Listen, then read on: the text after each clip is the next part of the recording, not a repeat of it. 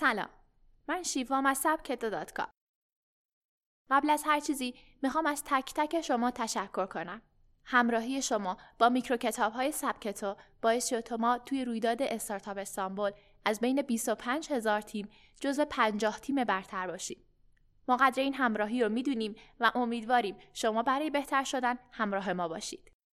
اما امروز با یک مطلب در مورد روابط اجتماعی همراه شما هستم. پنج روش آسون برای ساختن روابط اجتماعی. افراد زیادی هن که باور دارن اگه کسی به درجه از موفقیت می‌رسه یا ثروت زیادی به دست میاره از روش های غیر معمول استفاده می‌کنه. همه ما جمله های مثل فلانی که رانت داره یا فلانی فامیلشون به اطلاعات خوبی دسترسی داره آشنایی. و این تفکر توی تمام بخشای جامعه از دانشگاه گرفته تا محل کار حتی ثبت نام توی رویدادهای متفاوت هم وجود داره.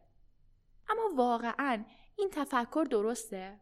واقعا تمام افراد موفق دنیا با اطلاعات و رانت به موفقیت دست یافتن یا چیزی که اونها رو از دیگران متمایز کرده تلاش باور اونها به خودشون و هدفاشون بوده معمولا همه ما یه حس درونی داریم که همیشه به دنبال ساده ترین بهونه ها برای خودمون میگردیم و چه بهونه بهتر از این که اگه ما به چیزی که دوست داریم نمی‌رسیم تقصیر دیگرانه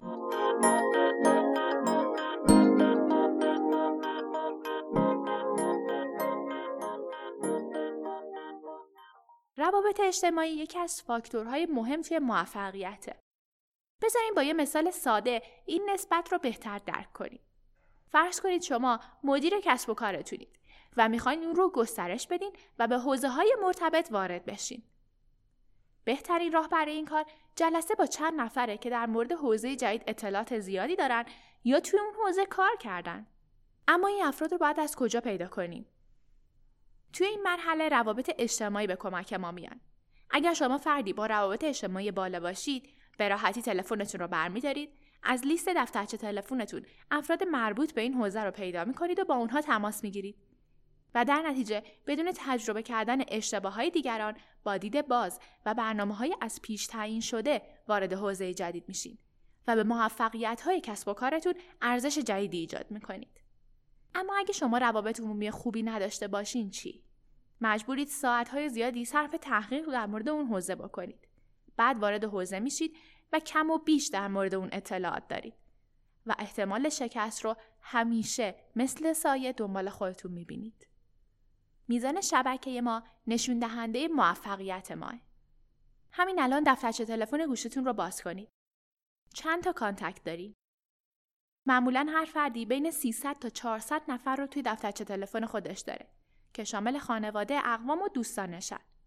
افرادی که به دنبال موفقیتن معمولا بین 500 تا 1000 نفر نام دارن و افراد موفق جامعه بیش از هزار نفر نام رو توی دفترچه تلفن موبایلشون دارن که به مرور زمان اون رو ساختن و در موارد مورد نیاز سراغشون میرن و از اونها استفاده می‌کنن.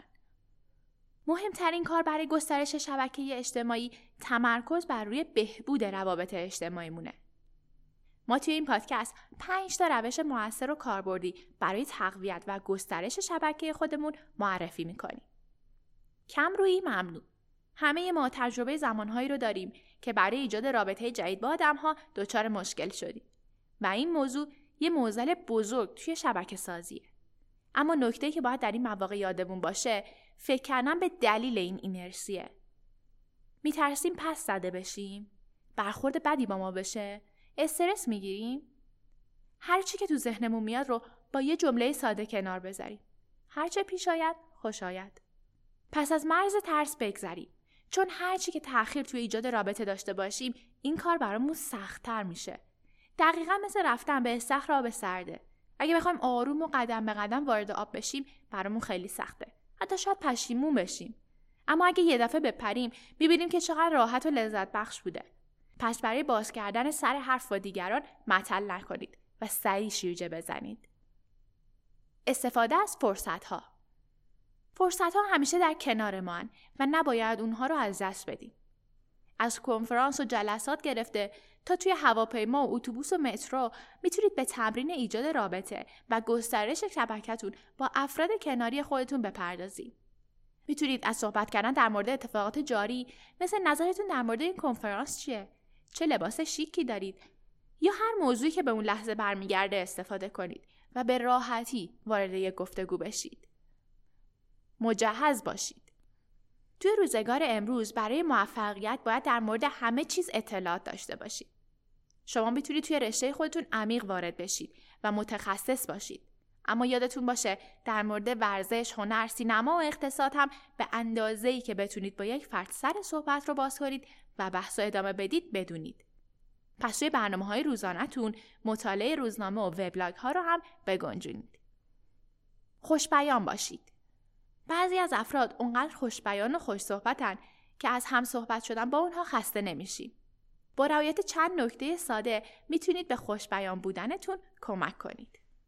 تا جایی که امکان داره از کلمات محاوره‌ای مثل آهان، آره کمتر استفاده کنید.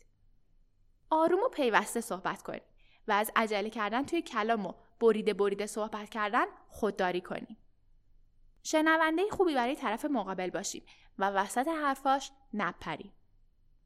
در مورد صحبتامون توضیح کافی و به اندازه بدیم. نه اونقدر کوتاه که شنونده نفهمه چی گفتیم و نه اونقدر بلند که خسته بشه. فراموش نشوید.